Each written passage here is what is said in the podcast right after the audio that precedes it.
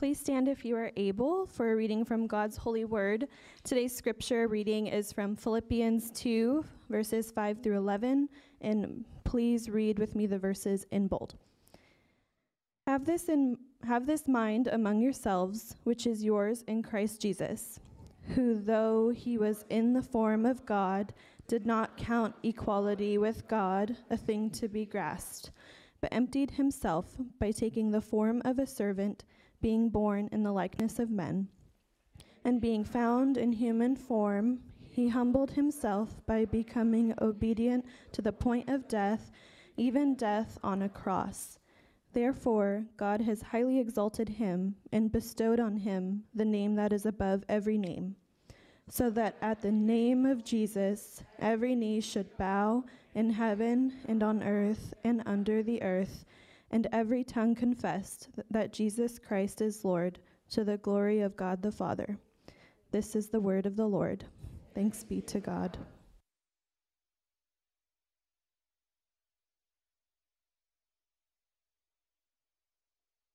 Good morning. Happy uh, Daylight Savings Day. Uh, I'm hoping that there's a law somehow that prohibits us from changing time and messing up our sleep schedule. Um, but I hope you got enough rest. I did not. It was a strange, strange uh, evening. I just I, I wake up at the same time every morning, and so yeah, this kind of messed it up uh, real good. But anyways, glad to be here. Uh, glad you're here. Glad uh, you're worshiping with us online, if that's what you're doing this morning. Uh, thankful that uh, we get to do this together. Uh, would you just join me in a, in a word of prayer as we begin our time in the Word? Oh, God, I just. Lord, we come to you uh, knowing, Lord, that this time, uh, Lord, not just the time in the, uh, the preaching of the word, but the hearing of the word, and this time that we come uh, into the doors of this church and we exit the doors of the church. And Lord, this day from the, the beginning, from the rising of the sun to its setting in the evening, uh, Lord, uh, this day is yours. Uh, and we, we also know, Lord, that the whole week is yours. And, and so, God, we commit our life, we commit... Uh, Lord, our worship, Lord, to you, and we just pray that in everything that we do uh, is an act of worship and glorifying, Lord, to you. Uh, be with us as we uh, spend time in the Word of God. God, we pray that as we read it, uh, that, God, your voice would be heard. Uh, Lord, that message that we need to hear uh, would be clear. Uh, and, God, I pray that there'd be application for us, that, uh, that the Word of God would transform uh, what we do with what we hear. We thank you for this time together. This we pray in Jesus' name. Amen. In a conversation with his disciples, Jesus asks, "Who do people say that I am?" It's probably the most significant question ever asked. Who is Jesus Christ? Where did he come from? Why did he come? And what difference does his coming make for me? In response, the disciples offer four different answers: John the Baptist, uh, Elijah, Jeremiah, or one of the prophets. Some thought he was a prophet, others a great political leader. Still others thought he was John the Baptist come back to life. And if posed with the same questions, what might we hear today concerning who Jesus is? Some say he was a good man. Others, a revolutionary, maybe a misunderstood rabbi, a brilliant teacher. Still others, a notable religious leader among the likes of Buddha or Gandhi or Muhammad or the Dalai Lama. Who is Jesus? Our text this morning contains a remarkably clear answer to the question, who is Jesus Christ?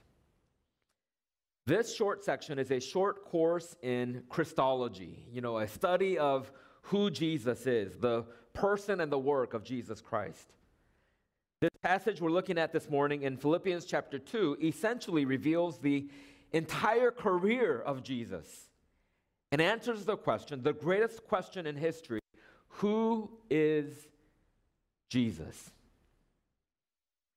It begins with Christ in the heavens, tells of his voluntary uh, advent to earth and taking on of human flesh and coming to us as a servant, his humiliating death on the cross, and concludes with a triumphal return to heaven. That's the whole career. That's Jesus' life in a in five short verses. He starts from heaven, he comes to earth as a man, and then he ascends right back up. And we ask this question, especially as we're in this strange season we call Lent. In the Christian calendar, it's the forty days leading up to, not including Sundays, of course, leading to Easter. And during the season, we'll be, we're in this sermon series that we're calling The Way of the Cross, as a way of examining the life of Jesus, what he accomplished in his death and resurrection, and what he calls us, his followers, to do. But in order for us to understand our call, we have to ask this question first. Who is Jesus? And then try to figure out, who is this Jesus to us? Well, let's look at the text together, how Paul describes who he was and what he did. It's outlined beautifully for us. In verse six, Paul begins this section by saying, who, though he was in the form of God, did not count equality with God a thing to be grasped. Paul begins by stressing the eternal pre-existence of Jesus as God. In other words, he was before he was. Before Jesus came to earth, the Bible tells us that he existed as God and, with, and was with God in heaven. This is uh, Paul's version of John chapter one, verse one. In the beginning was the Word, and the Word was with God, and the Word was God. The language "in the form of God" is nothing less than a declaration of the, the deity, the divinity of Jesus. Whatever it is that makes God God, Jesus possessed the same essence. Whatever you can say about God, you can say about Jesus. He was all that God is and possessed all that God had. He was one hundred percent God and nothing less. All of the qualities, all of the attributes, all of the characteristics, all of the distinctive, distinctives of deity belong to Jesus Christ. Again, he was in possession of all the attributes of God. Whatever we know and think of God, his omnipotence, his omniscience, his omnipresence, his holiness, his sovereignty, his eternality, his wisdom, his justice, all that you can think of of God can be found in Jesus as well. He was truly equal with God. This is vitally important because, again, as we think about this, and as we think about Christ, again, what we think about Christ determines everything else. How we view Jesus determines everything else. So in verse six, it tells us who he was, that, in, that he was in the form of God, did not count equality with God a thing to be grasped. And then in verse seven, Paul tells us what he becomes. Again, like I said, it's a very simple outline. Again, who he was, and then verse seven and eight, what he does. In verse six, it says, did not count equality with God a thing to be grasped, but emptied himself by taking the form of a servant, being born in the likeness of men, being found in human form. He emptied himself. He considered himself nothing.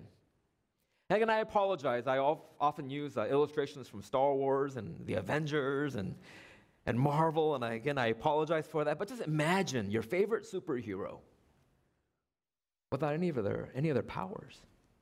You ever watch uh, Spider, uh, not Spider-Man, but Superman when you were growing up? I mean, I, I, feel, I, I, I, I, just, I said that wrong. I, I realized that we were in a, in a group of very different aged people. And so I, when I was growing up, not all of you guys were growing up. And so some of you guys were already grown up, and some of you guys were just being born. So anyways, I, but when I was little, I watched Superman, you know, and, and uh, again, the, the, the presence of Kryptonite, you know, would often Uh, dispel the, the powers of, of Superman, you know. And again, when we think about an emptying, you know, when we think about a a uh, a consider himself nothing. Again, the the King James Version says, uh, "Regard as nothing." What does that mean? You know, the previous verse clearly showed the divinity of Jesus And what these verses do is show us also that he was a fully, one hundred percent human being. He was a man. Theologians call this the incarnation, God coming to earth in human flesh. The writer of the Gospel of John says, the Word became flesh and made his dwelling among us. In every conceivable, conceivable way, you define humanity, define a person, a real man with flesh and bone, Jesus was. He was both. What the previous verse explains about divinity, again, these verses talk about humanity. The divine nature and the human nature, again, what the early church fathers called the hypostatic union, this, this merge of the, uh, the divine and the and the human. Not a mixture of the two, but two natures, perfect yet distinct. The divinity of Christ and the humanity of Christ. Christ, fully divine yet fully human at the same time. And the passage tells us that he became, again, God in human flesh. He was truly equal with God, which makes the next statement all the more remarkable.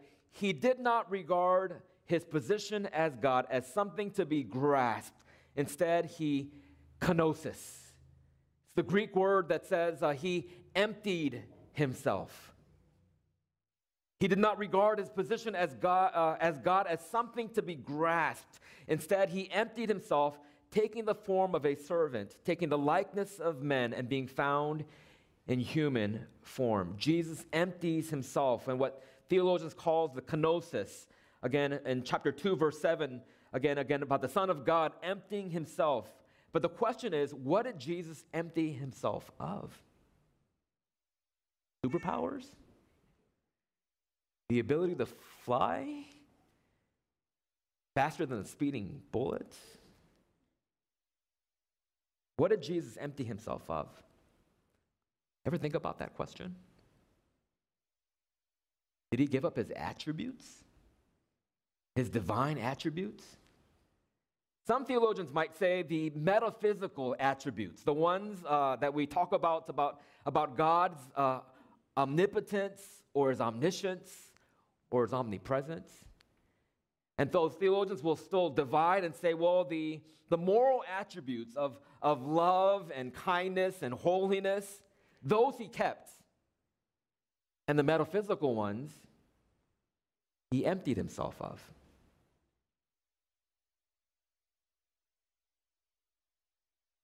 However, however, if Jesus Christ gave up, he emptied himself of omnipotence and omniscience and omnipresence. If he gave those up, then couldn't you argue that he also gave up being God?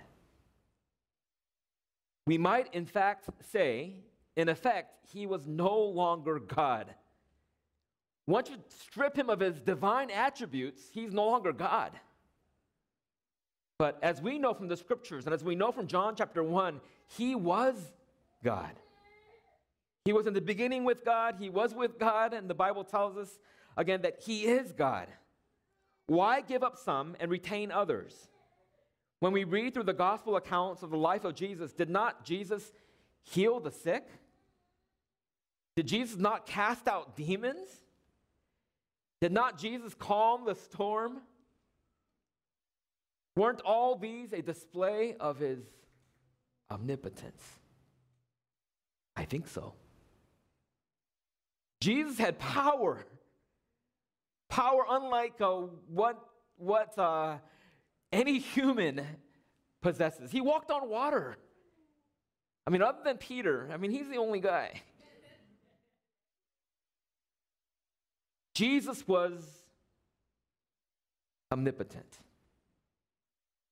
He had power. He had power at the finger at at, uh, at, at his fingertips. He could do whatever he wanted. No, I don't think Jesus gave up his omnipotence. But do you think Jesus maybe gave up his omniscience, the, the all-knowing, the, the ability to know things that sometimes we cannot know. We find stories upon stories, I think, of the omniscience of Jesus. Think about the woman at the well. He knew how many husbands she had. And that the one that she was living with, living with, with was not her husband. How did he know where to find the donkey before the Passover? And there are just, again, stories like this all throughout the Gospels where, where Jesus knows things. And so, again, I, I struggled with this particular question in college. I was doing my studies, and again, I, I, was, I was led to believe, yes, that Jesus gave up his omnipotence and his omniscience and omnipresence. And, and yet, when I read through the Gospel stories, again, it, it's not. Jesus does not give up any of these things of his metaphysical or even his moral attributes, those that define him as as God, equal with God. So again, what did Jesus give up? What did he empty himself of? I believe the text here this morning gives us clues right from the text. Uh, it says he became nothing. In contemporary terms, he, he became a nobody. Our text tells us that he emptied himself. Again, he made himself of no reputation. Again, listen to the Message version by Eugene Peterson. He says, he had equal status with God, but didn't think so much of himself that he had to cling to the advantages of that status no matter what. Not at all. When the time came, he set aside the privileges of deity and took on the status of a slave, being human. Having become human, he stayed human. It was an incredibly humbling process. He didn't claim special privileges. Instead, he lived a selfless, obedient life and then died a selfless, obedient death. And the worst kind of death at that, a crucifixion. There's something extraordinary happening in the incarnation that though he was in the form of God, he never ever ceased to be God. I believe he veiled his glory, except on certain occasions. And you know the story of the transfiguration where he takes three of his disciples up to the mountain to pray. And he unveils his glory there. He appeared in human likeness. He became a man fully and truly without ceasing to be God. The word likeness means that to all outward appearances, he was merely a man, but in reality, he was more than a man. He was God in human flesh. Let me try to explain. When, if Jesus were here, and in some ways he is, but if Jesus was here in human flesh, would you look at him and say, that's God? Maybe, maybe not. The disciples knew, and the people around them knew because of the, the, the works of, of God he was doing, but in In all appearances, he looked like a human being. He veiled his, his glory.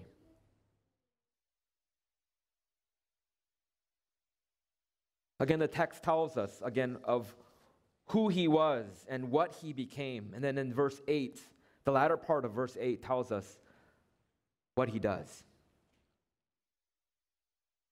He humbled himself by becoming obedient to the point of death, even death on a cross. Verse eight tells us the depth of Christ's humiliation. We've forgotten what crucifixion was like in the first century. It was a punishment for uh, so barbaric that the Romans reserved it for the worst of criminals. No Roman citizen could be crucified except on direct order from the emperor. And to the Jews, it was the worst possible fate. And again, Deuteronomy chapter twenty-one, if you go to the Old Testament, again, the... The writer of the Pentateuch, which we believe is Moses, pronounces a curse upon anyone who is hung on a tree. And again, in the depths of such, such gruesome and horrific death is the most rich part of Scripture in the New Testament, which serves as, I think, the centerpiece of the whole New Testament, the centerpiece of the book of Philippians, that Jesus would empty himself, that he would humble himself even to the point of death, the death on a cross. Our Lord would lay aside his position. He would continue to be God, but at the incarnation, the Lord would step down, as it were, from his exalted position beside the Father in glory. Uh, again, this position of supreme ruler, he took on the position of the most humble servant, became a man. He became as one of his creation. He relinquished his rightful position to become the Savior of sinners. He lays aside his possessions. The Apostle Paul spoke of this when he wrote, "For you know the grace of our Lord Jesus Christ, that though he was rich, and yet for your sake he became poor, that through his poverty you might become rich." When you think about Jesus, all of his life was a life of borrowed things. He was born in a borrowed cattle trough. There was no room for him at the inn. You know that he comes into Jerusalem during the Passion Week, the last week of his life, on a borrowed beast of burden. You know he was buried in a borrowed tomb, the Joseph of, uh, Joseph of Arimathea. The Lord who created all things laid aside what was rightfully his. He became poor. He laid aside his possessions, so that we might become rich. He lays aside his privilege. A servant does not possess privilege. The master eats first, the servant later. The master has one entrance, the servant another. The master has one dwelling place, the servant substantially inferior. The master is free to do as he wishes, but the servant has little freedom. All the privileges which our Lord could have rightfully claimed, he willingly laid aside. Yes, he laid aside position and possession and privilege, but ultimately he chose to come to earth to take the place of subjection. He took upon him the form of a servant and was made, like, made in the likeness of men. And Paul, the writer of this short letter to the Philippian church, in the second chapter, calls the church to unity through humility. I will confess right now, when I go through my uh, my preached sermons in my um, in my Dropbox, um, I preached this one so many times. If you actually look on our website, you'll see that I preached this particular passage two other times. I don't know if you knew that or not. This sounds like a new sermon, doesn't it? It is. Most of it is. ninety percent. But I've always taken this section here in Philippians chapter two, and I've always preached, um, and I'm just looking back on my sermons, I've always preached the sermon as, guys, we need to be united, right? We need to come together as one, and, and the way to do it is through humility, right? I mean, that's the first four verses. It talks about how we need to be united in Christ and how we need to be humble. Uh, we need to uh, practice a life of humility. But I, I'm going to go back on all my sermons. I'm going to retract all those sermons that I've ever preached. I might even take the ones that are on there now and take them out, because I'm led to the conclusion that the ultimate reason, the, the crux or the, the centerpiece of, of the whole New Testament and of the whole Scriptures is right here, where Jesus lays aside. He empties himself. He takes on the form of a servant and made, made himself in the likeness of men. Yes, humility leads to greater unity, which I have often thought as the lesson for us in this text, but because the, princip uh, because the principle about humility or of unity, uh, again, I'm sorry, without the principle of, I'm sorry, without, whew, gotta, um, unity and humility without Christ is nothing.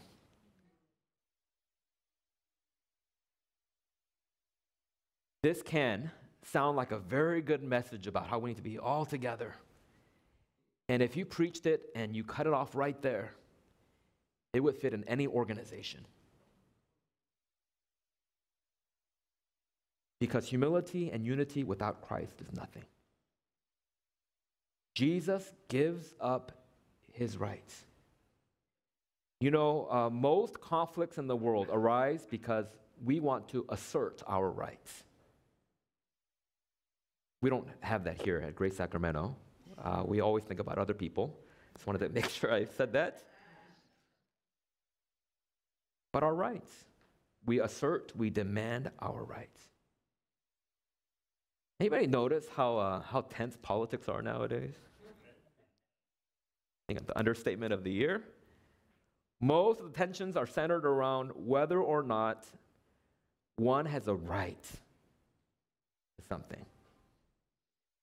If we think about what's happening in the world, I think this could be true there. These ideas are ingrained, I think, not just in American culture, but in the world. And again, especially in the U S, as immovable foundations of our society. American society and Christianity have been woven so closely together that even the church expects to be granted their rights. When we were younger, we were taught this basic truth, and it definitely feels accurate because we feel deeply wronged if our liberty is violated.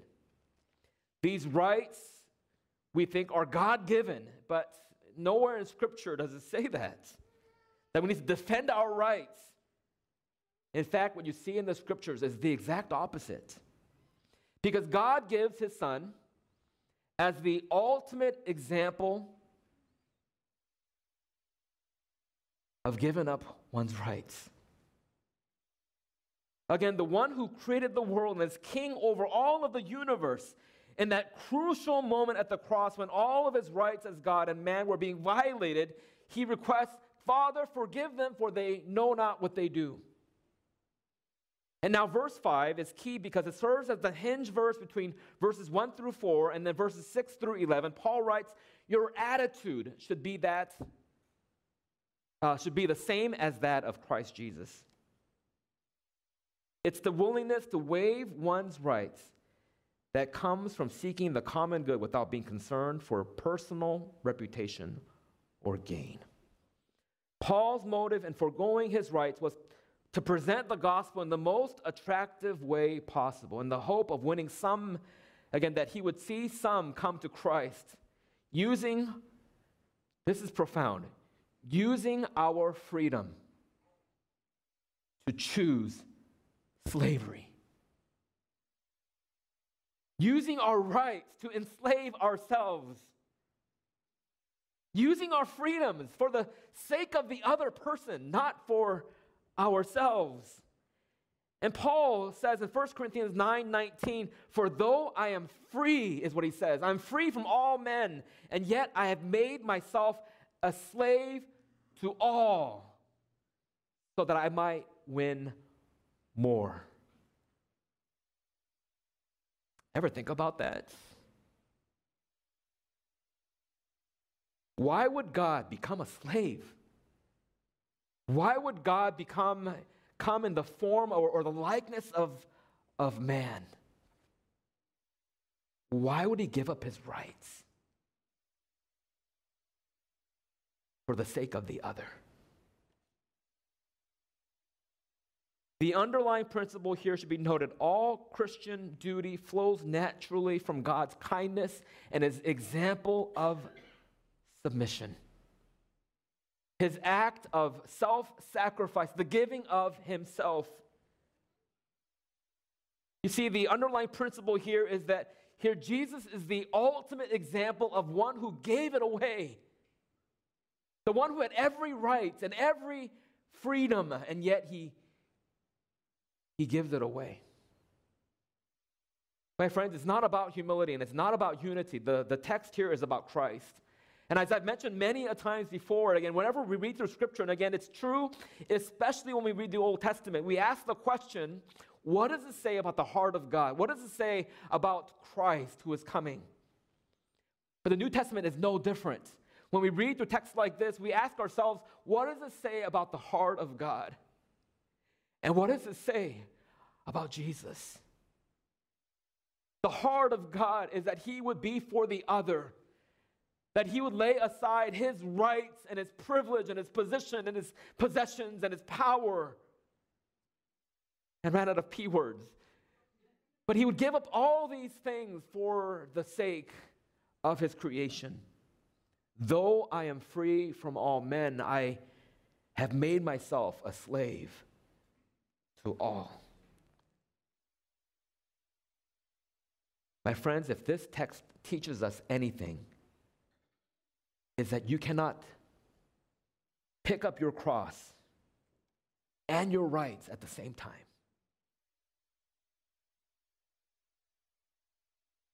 We demand our rights because we think it's our self-protection, but Christ calls us to a lifestyle of self-sacrifice, a total abandonment for the gospel, that you be sold out for Jesus, that there would be nothing in moderation in our, in our pursuits of wanting to be just like him. The kenosis principle, the kenosis application is so important that we, we, again, we see this principle looking at the way Jesus emptied himself and looking at the way that we, we do that with one another.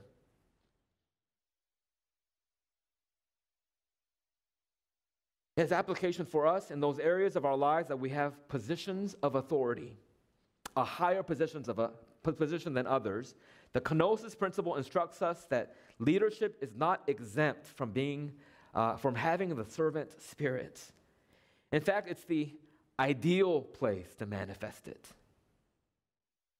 Or you think about uh, equality again, when you think about those who are equal to you. What a place.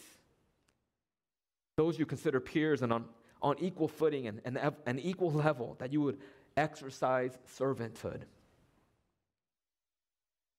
Jesus, again, says this to his disciples. He says, you know that those who are recognized as rulers over the Gentiles lord it over them, and the great men exercise authority over them, but it is not to be with you. Because whoever wishes to be great among you must become the servant of all.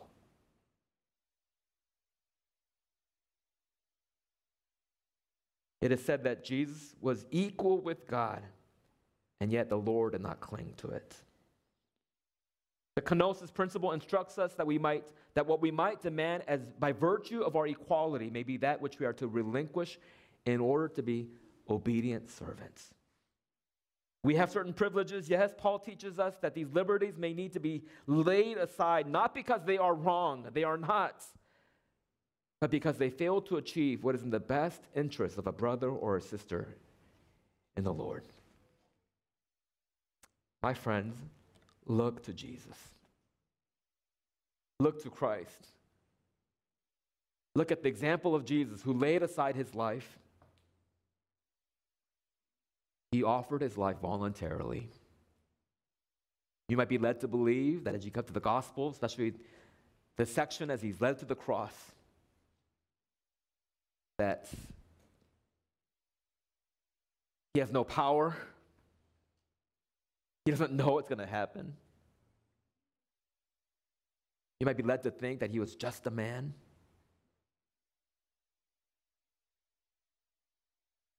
The tension of the text tells us that he was fully God and also fully man. And only a God, only a man like Jesus, who is both divine and human, can accomplish for us what we cannot. Because we're sinners.